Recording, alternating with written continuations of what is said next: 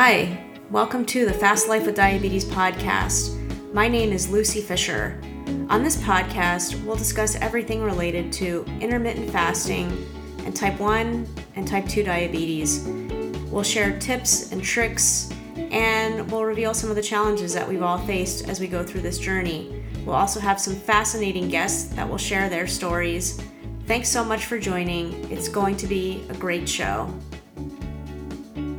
Also, before we get started, I just want to remind you that I am not a doctor. Before beginning an intermittent fasting protocol or making changes to your medication, I highly recommend that you speak to your doctor. Hi, everyone. Thanks for joining today. Today we have on Netta Gorman, and Netta has been on the show. It'll be linked in the show notes. Her prior appearance on this podcast, which was in May 2022 Netta is the host of the Life After Sugar podcast. She can also be found in a variety of other places. Everything will be linked in the show notes. Netta is really one of the authorities on quitting or limiting sugar in your diet. And I wanted to speak to her again because, as you know, I have eliminated sugar from my diet and artificial sweeteners, and it's a topic that is very important to me. And I am just noticing some of the things that I go through on my own personal journey. And I wanted to discuss those things with her.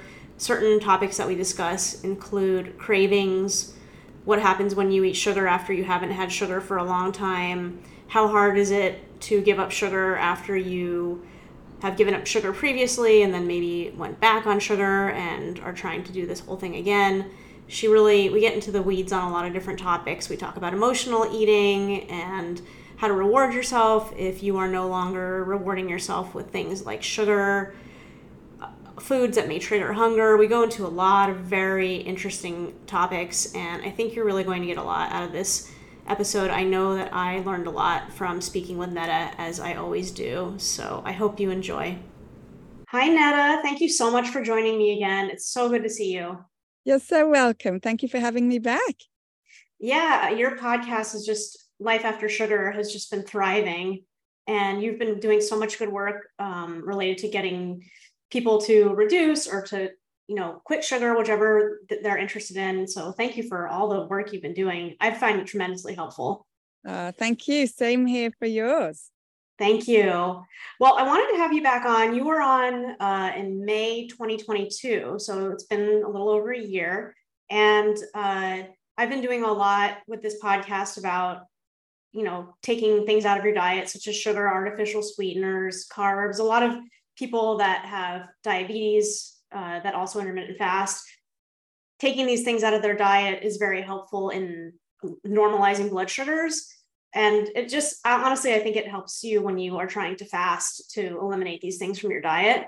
And I, I did a, an episode about myself about how I quit sugar.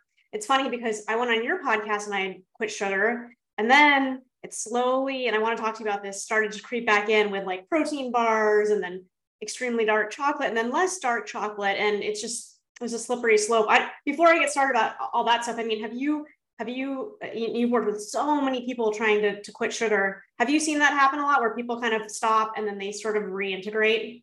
Yes. Yes. It happens more than you would imagine. So, you know you're in a big group of people for whom usually it's when life happens then they end up down that slippery slope. It's like they tell me it was going great. And then insert you know life event happening for, you know uh, with which i'm very sensitive to to the you know life happens right? And i often say real life happens whether or not you're eating sugar right so and it's not so much trying to get away from any kind of stressful life occurrence it's it's learning automatic coping skills that are not to do with sugar that's that's the challenge right right yeah i mean that's that's important that's a takeaway that i'm learning this time around i yeah. think the last time it was a, a little bit uh I was kind of strong arming it a little bit. Uh, and I just was like, I'm going to do this. I'm quitting no matter what. And this time I'm more sensitive to the emotional reasons behind it so that I don't backslide and, and get into it again. And also, I think this time, and I want you to speak to this too, about your feelings of abstinence from sugar versus people that can eat it occasionally. How, how many the people that, that are in your community, do you see people that are able to eat it occasionally, or do most people just abstain? No, I have all across the board from moderators all the way to complete abstainers. And, and by abstainers, I mean, you know, abstaining not just from sugar, not just from processed sugar, but also processed grains, often in the form of flour, um, or basically all processed foods, let's face it. Um, and some people have to abstain also from dairy. I have one lady who is a moderator, but she has to abstain from animal products, not because she wants to, but because in her body they lead to inflammation. And so it's really across the board. And, and it's so eye opening to see that we're all bio individual individuals and we're all different and you can't sort of have a one size fits all approach of okay everybody do this don't eat that do eat that you just can't right yeah i think that's true and i think i had miscategorized myself as a moderator and i that's, think that i am not. Yeah that is also more common than you would imagine.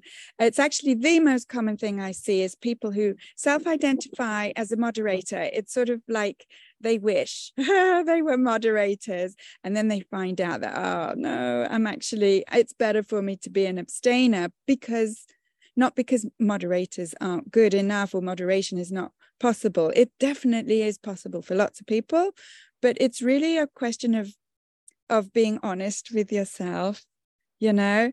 And we would like to be moderators because we get this message right from nutritionists and dietitians and society in general, we get this message that everything in moderation is the healthy way to go, right? And so we we would like it to be true because the people in white coats say it's true. Right. the professionals have told us that it's true. And it takes a while for us to realize, some of us who are not moderators, that no, actually, we feel much happier as abstainers. Have you ever tried the? I mean, I know that you you haven't you've been off sugar since for like eight years. Is that right? Seven, eight years. Yeah, coming up to eight years uh, this month. Yes. Okay. And have you ever tried it the the moderate moderator way? no, I was like, I the thing I think that saved me, but I didn't know it would save me right from the beginning, is that I for just a temporary period, just for two weeks, I cut out all sweet tasting foods and all starchy foods. And it, it, I fought against it for the longest time because, you know, even saying it now, it feels like it's so extreme. It's so, it's like, what's left to eat, right? But um, that saved me. I think it saved me because my uh, taste buds got used to other tastes than sweetness really fast. It allowed them to get used to other tastes really fast because I wasn't feeding. Not only was I not feeding my taste buds sweetness, I also wasn't feeding my brain, not, not just my physical brain, but my mindset wasn't getting fed this well how about this? And what about fruit? And what about the the you were saying you know the the bars and the this and the that and the honey? And there was no type of moderation during those two weeks because I decided I'm all in. And there was no negotiation. It was very peaceful. Yeah, I mean, I guess for you, you had a special situation. And for people that are interested in your story, they can listen back to the May episode, which I'll link up in the show notes. But basically, you were doing a an elimination diet, right? Because you were you had a health issue. And yes. okay. Yeah, and my digestion. Right. So you you cut out sugar for that two week period, thinking it was only going to be two weeks, right? And so, I mean, a lot of people would, wouldn't necessarily go about it that way. How, when you have people that are joining your um, after sugar club or things like that, how do you uh, recommend that people kind of get started with with quitting sugar? Well, the first thing that I like to ask people to do, and this is more in my program than than in because the After Sugar Club is more self study. But when I get them into my program, um, I get them first of all to identify what is food. because um, before you even make some kind of first step in, in the changes that you make, um, rather than sort of you know going headlong into okay cut this cut that i like to get people to recognize what is food what is the difference between whole foods and processed foods and some processed foods are fine in the sense that, you know, I teach how to make fermented foods and drinks, and they have been processed by good bacteria to, you know, like, for example, milk or cream into yogurt or kefir. And so just those terms, processed or unprocessed whole foods, I, you know, I like to start right there. And then, you know, with um, a grocery list as well and reading labels so that we we end up being smarter consumers, more informed consumers before we decide how to go about it. And the other thing that I like to ask people to do right from the beginning is to determine in their life in general, and not just for sugar or food, are they more of a moderator or more of an abstainer starting out. And that can change, as we talked about just before. You may identify right from the get go as a moderator, but it may be wishful thinking. and you may end up realizing uh, I'm more of an abstainer or more of an abstainer for these types of foods, but I can moderate these types of foods, you know? So that's how I like to start off rather than saying, do it like I did, which I never actually say, or do it this way so uh, without putting you on the spot too much and without having to crunch numbers or anything like that in your group your the people that you work with what percent of people with respect to sugar not any other foods would you say are moderators versus abstainers? Yeah good question. Um yeah and don't quote me on these stats they're off the top of my head but i would say i would say about 75% of people need to be abstainers and about 25 can allow themselves to be moderators. And I didn't say are abstainers or are moderators, right? yeah, that makes sense. Scale. Yeah. Yeah, I uh, I would agree with that. I was thinking about that same number in my head, and actually, I think uh, at different points in your life, you might be able to do do things differently. Now, I feel like I am more. I, I've transitioned over to needing to be more of an abstainer than a moderator. I think when I was younger, somehow I could be better at moderating. And I just feel like as I get older, I, I can't. yeah, it's very possible. And at some point, and it's different for each person, but for myself, being, I don't even consider that I'm an abstainer anymore because it's that sort of concept of being an abstainer starts from the premise of you know everything in moderation and you you know from a whole range of foods and now i just i'm not abstaining from anything. If i'm only abstaining from feeling awful. Yeah it's good when you phrase when you put it in that kind of context because then it, it doesn't feel like you're there's so much deprivation associated with it.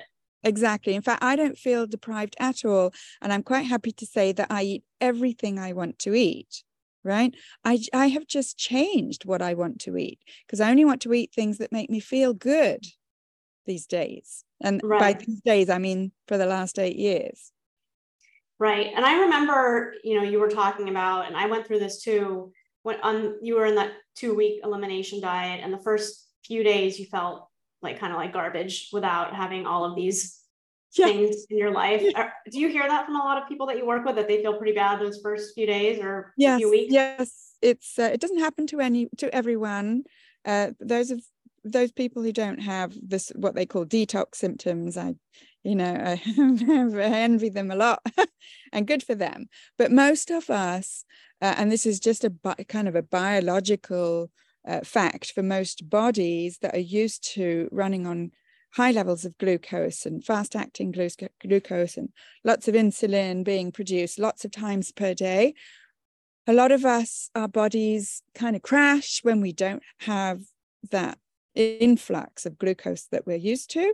But I mean, for me, it, it lasted two days, maybe three. Um, and, you know, when you spread that over eight years, that's not a big deal. And when yeah. you know what to expect, um, and what's happening, what's actually happening in your body, then it's also you, you it's like it's a bit of a, a passage, as it were, that that your body needs to go through. It's not fun, but it's temporary. Yes, that's right. And uh, with with your club, with your clientele, do you normally say cut sugar and fruit when you're starting out, or do you say just cut sugar for the time being? How, how do you kind of ease people in? Because reason I'm asking is when I quit sugar the second time around, which was in March, uh, I just said, you know, I allow myself to eat fruit if I want to eat it and whatever quantity I want to eat it and nuts yeah. whatever else I want to eat because I just want to get through these cravings. Sure.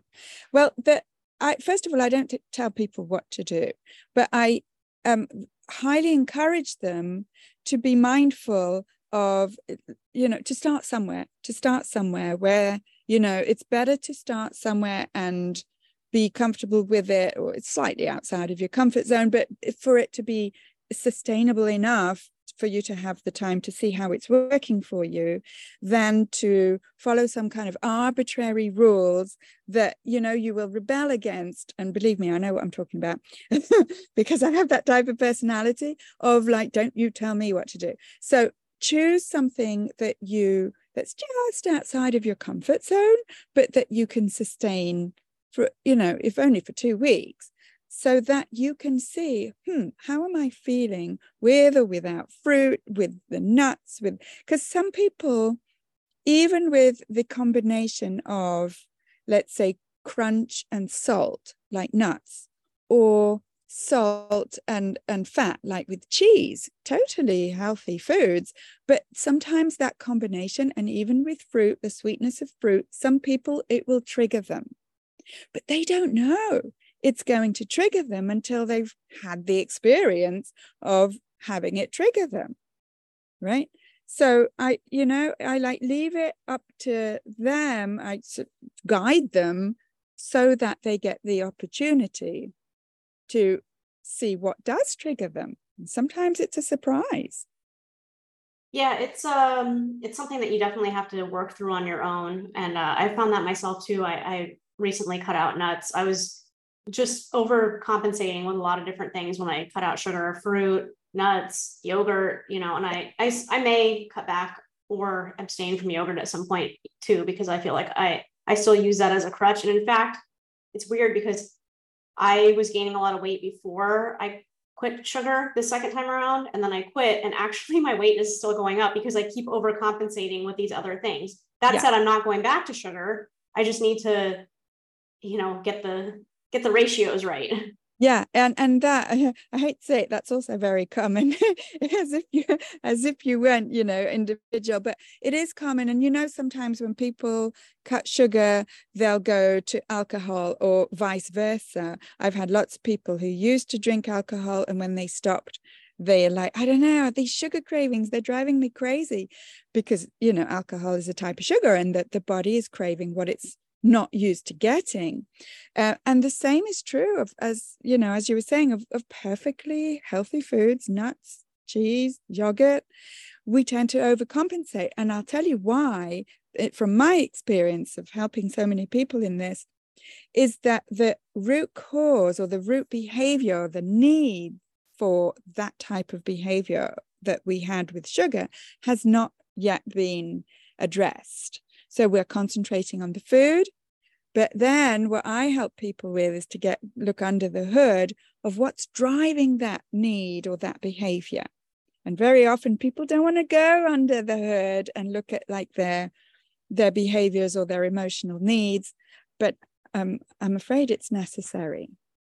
Mm, yeah, that, that makes a lot of sense. I definitely identify as an emotional eater. I don't know. Do you identify that way as well? Oh, or? yeah, 100%. 100%. And, you know, I just figure that in the last eight years, and I've not been perfect, I don't eat sugar, but sometimes I, I've eaten chips. When I was stressed, you know, salt and vinegar somehow gets me. I don't know. Some other flavors just don't do it for me. And so I've had um, not binges, I, I don't have binge um, behavior, but I have had triggers of when I've been stressed you know, COVID, for example. and my husband got long COVID. So that was very stressful at home. And I found myself eating more chips more often than, even more often than I used to before I cut sugar. But it was like I needed the crunch and the salt. um, uh, and it was all emotional. And so, even after all these years, I still get triggered. The only difference is that now I have a much more mindful way of getting back on track and much faster. Can you speak to that a little bit? Because I think uh, I struggle with that. You know, I I'll overeat due to emotions most likely, and then I struggle to get back on track because it's like, well, this day was ruined, and then you see the number on the scale. I'm a daily wear, which may also be part of the problem. And yeah. then I'm like, well, I just messed up yesterday. I might as well just mess up today too. And then you just go on this very bad path. Yes, yes. Um, um, that is what I call the diet culture, you know, or diet brain that you see in in it called, because all these things we sort of take a fact and we spin it around, give it a coating of emotions, and then turn it back against ourselves to prove how bad of a person we are. And I think I blame the diet culture for kind of training us to do that. And so it's really difficult to step out of that and not to go down this spiral of, oh, you know, I've done it now. I've taken that bite or I've emptied out the bag in my case, the family size bag. I might as well just you know, and then we give ourselves permission to go down that slippery slope and we tell ourselves, you're no good, you don't have willpower, you're weak, you're this, you're that, whatever. And it's so easy to slip down that slope. But what I help people with is to kind of not only stop the slip from happening, but um, stop the trigger behavior from happening and go one step backwards before it ever happens. Yeah, that's probably the right way to go about it. And and so just to go back to your example for a second, when you found yourself eating the bag of of chips, how how did you end up because I know if I eat a lot of nuts for example, it may also trigger off, you know, may also want may also cause me to want to eat something sweet, which mm-hmm. I won't do, I won't give in, but it does definitely generate those cravings. Do you have that? Did, did that happen to you when you were eating the chips? Uh, it didn't for me because my tastes have changed um, over all these years of not really eating any sweet foods.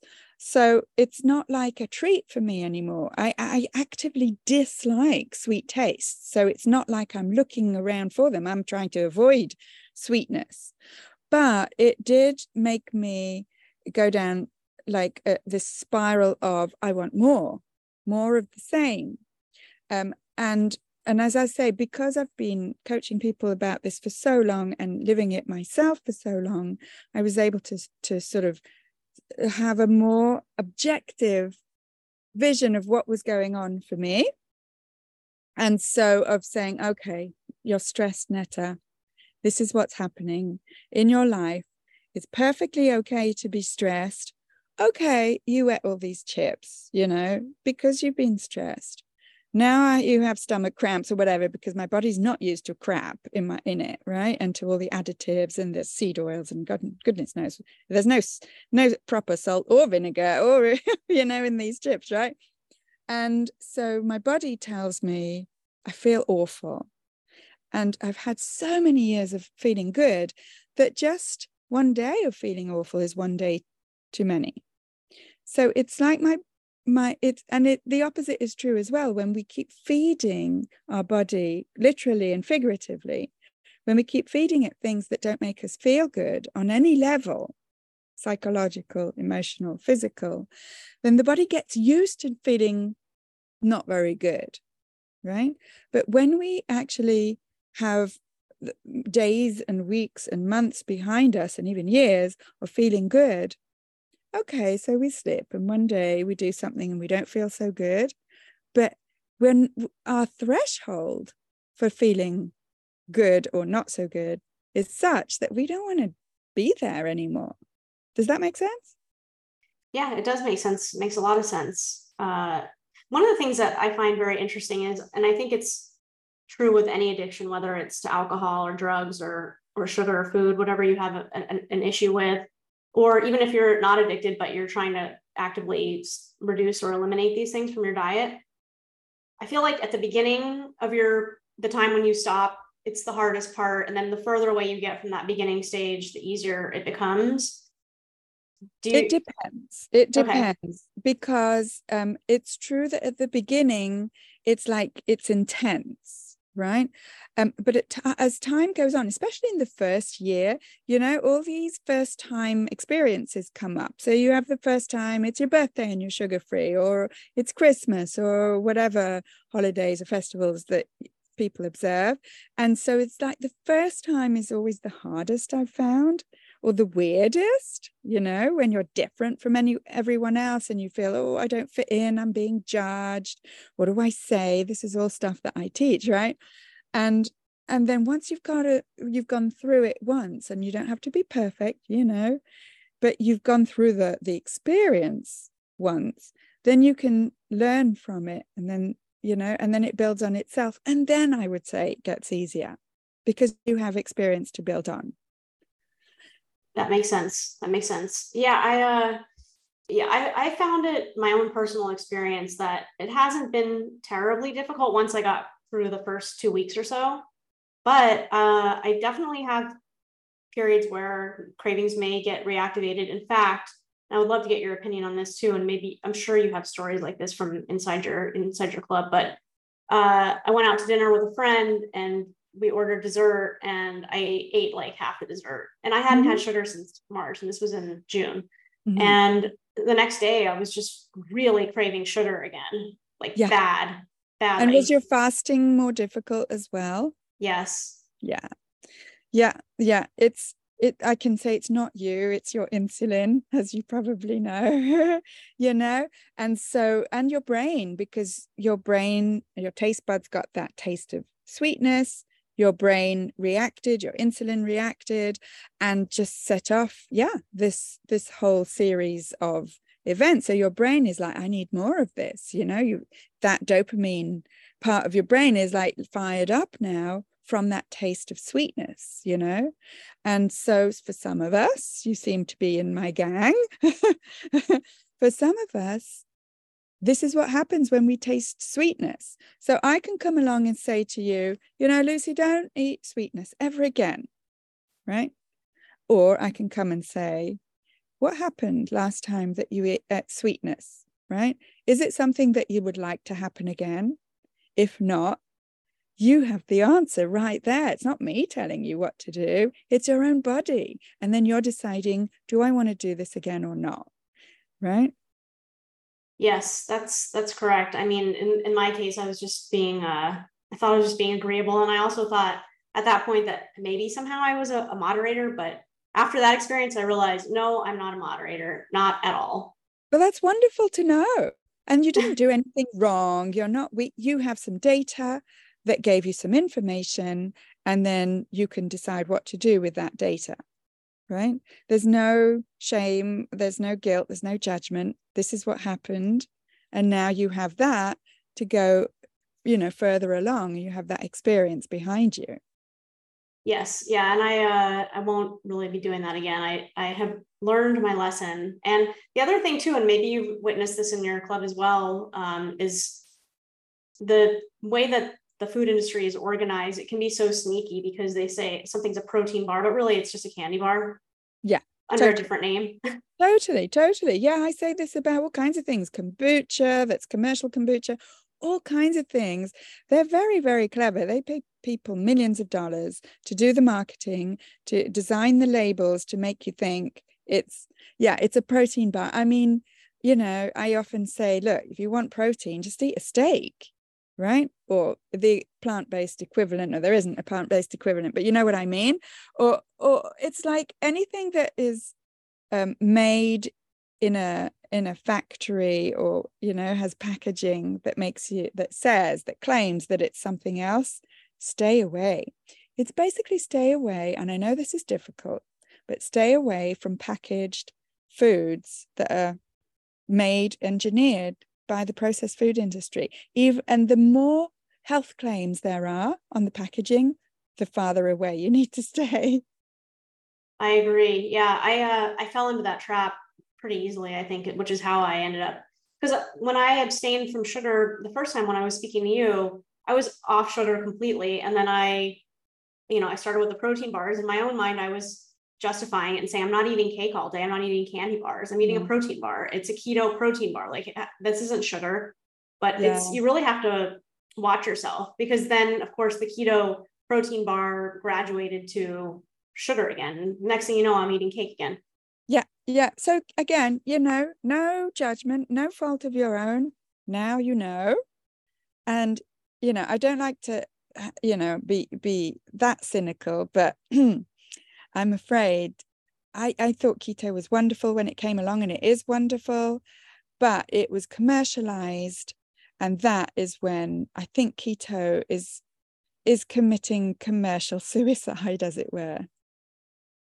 Well and also eh, you you can almost make anything keto if you want to because if you make a uh, a candy bar keto you just make it into a really really really small piece and you're like hey look this is keto it has one carb in it it's like half a bite but that's keto right yeah. so like just, but then whoever eats half of a bite of a candy bar no you wouldn't eat the whole thing like then that's yeah. not keto anymore there's so many so-called keto whole foods which i just call food you know that it's just not necessary to add bars and whatnot to the mix. And when people talk to me about the bars and the muffins and keto or not that they eat i'm just wondering like what what are they what are you using them for? Are they part of a meal or are they a snack? And if they're a snack then if you're an intermittent faster you, like why are you snacking? Yeah it's that's absolutely right. And um, the other thing I noticed too was the other trap I fell into, which I assume you see all the time too, is the um, sugar alternatives like erythritol or you know monk fruit or allulose or all these other things. And you're like, oh, I'm not eating sugar. I'm eating one of these things. Yeah. Um, which is another like gateway drug to just eating real sugar.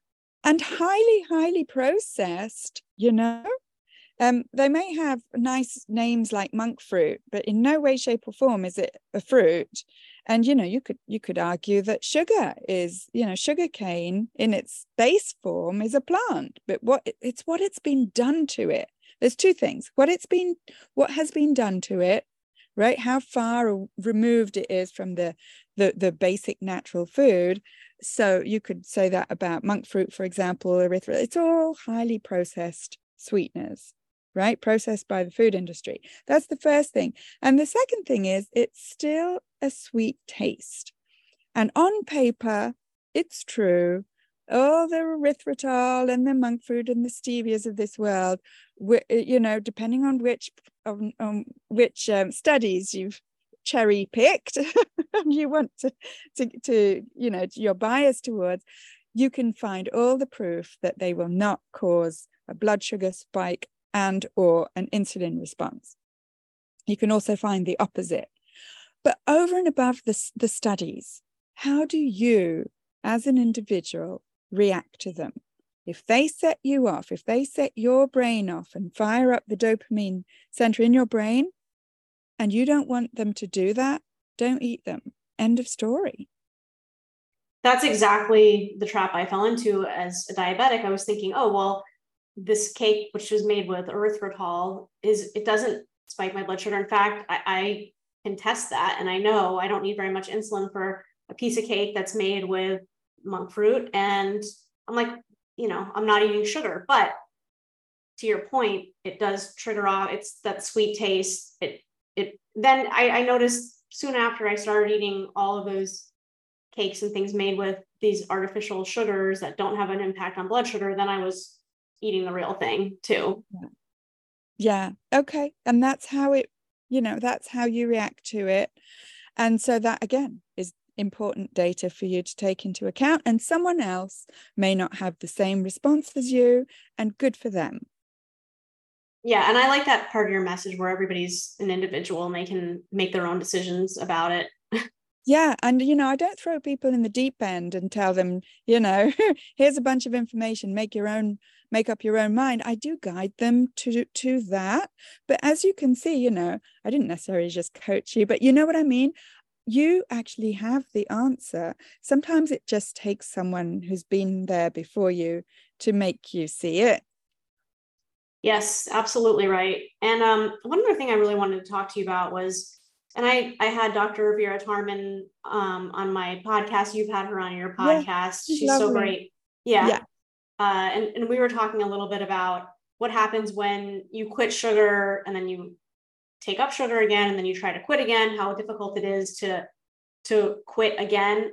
I'm sure you see this time and time again in your group where people quit and then they yes. come back. How do, how do you how, how does it go the second or third time around when people are trying to quit?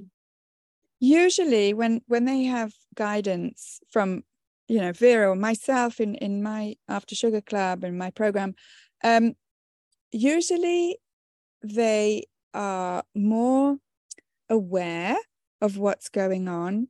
They can get back on track faster. It and they beat themselves up less and judge themselves less. I'm not saying they don't at all but all that kind of negative spiral is shortened and it, not quite as intense when it happens. It's just that the effects of this, the slip, or call it as you will, are less intense than if they weren't getting any guidance at all. Does that, does that make sense? Yeah. And I mean, I guess I remember from when I quit before the feelings of the first few days, couple weeks, just total totally just feeling like deprived miserable. I know that that's going to go away at some point so you can kind of push through it a little bit easier i guess you could say because you already you you're expecting it. Yeah. I think when we concentrate on the food itself and everything we're losing then yeah we will feel deprived. But again what i um what i sort of help people with is to reevaluate how they see their relationship with these types of foods, right? And so if you see it as a treat, because you've grown up, I mean, you know, we've all grown up with sweets being treats, right? I did a whole podcast episode about that. We've all grown up with this kind of relationship, this connection between sweetness and being a treat. Um, and when you when you change that, you're like, but I I don't want to lose that connection. What you don't want to lose is the treat, right? So I help people find other sources of treats that don't make them put on weight and give them inflammation and make their that will make their craving keep their cravings alive and make them you know feel bad about themselves right? Because really how much of a treat is that? Yeah i i agree. Uh i and once you once you kind of reprogram and you know your brain into recognizing other things as rewards for things or other forms of self-care you, you don't miss the sugar as much but in the beginning yeah it does feel like there's some yeah. deprivation going on. Yes if at the beginning when you're not aware of those things which is also why i talk about them from the beginning then yes. And and that feeling of deprivation can also make you fall off the wagon as it were. Right.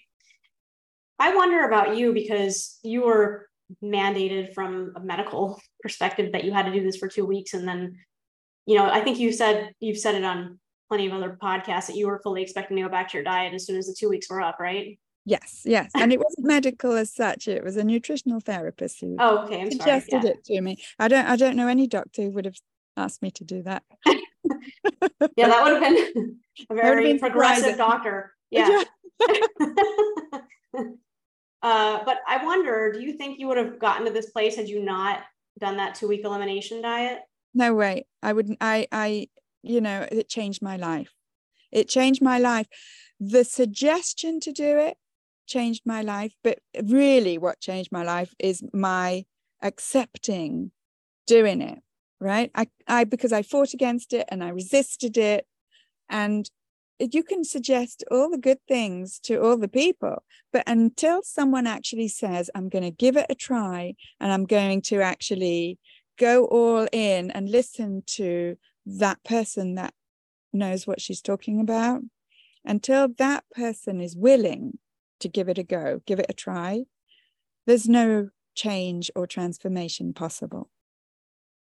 Yeah, that's right. Uh, yeah, this has been extremely helpful in you explaining your process and and all of that stuff. Can you uh, just remind people where they can find you, and we'll link it up in the show notes as well. Yes, sure. Yes, I also have a podcast. It's called Life After Sugar. It's in the top 50 of, of, nutrition podcasts in the States. It's available on all major podcast players. It's also available on my website. My website is aftersugarclub.com. Lots of free resources there. Um, and I'm also on Facebook, Life After Sugar, Instagram at My Life After Sugar, on TikTok. I have a YouTube channel, Life After Sugar, all over the place. Yeah, that's great. It's just such good work you're doing. And uh, when I went to go quit sugar the second time around, I've been listening to your podcast anyway. I think it's very interesting. I like your podcast, and I'm not just saying this because you know we're talking today. I actually really like it because I like to hear different people's perspectives about how they have quit sugar, and everybody has sort of a different approach. And as you kind of espouse in your program, like everybody has to do it their own way. So I I really like your podcast for that reason. Thank you. Yes, it's very inspiring to hear all these different types of people with their own stories, you know, and their lives have been transformed. And, and, some of them haven't cut sugar completely, and some of them have. And I have vegans all the way to 100% carnivore, and it's all good. Yeah. All different types of ways of any, I say, any reduction in sugar is a step in the right direction. Absolutely. And uh, before we close, I want to ask you one last question. So you've been at this almost eight years. What is your what do you think is your secret? I think my secret is that um, I just I feel that I deserve to feel good. So part of it is being in my 50s and that's you know very often when we start like having a bit of time to think about ourselves after we've raised our families but another part of it is that um, my tastes have changed and not just in, for my taste buds but for what I want to eat. That has changed. My definition of food has changed. And so all the hundreds of thousands of products that are engineered by the food industry, I don't see them as food anymore. So it's not like I'm, I don't feel I'm depriving myself of anything because it's not even food.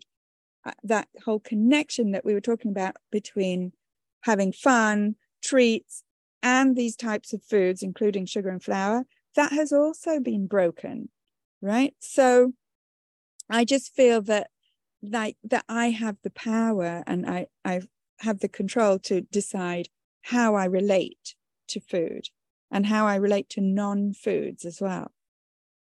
That's beautiful. That really uh, sums it up nicely. Thank you so much for your time, Netta. You're welcome. Thank you for inviting me back. Of course. Thanks so much for listening. I hope you enjoyed the show. If you did, don't forget to rate and review the podcast. And if you're interested in being a guest, please email me at fastlifewithdiabetes at gmail.com. Thanks so much. Have a great day.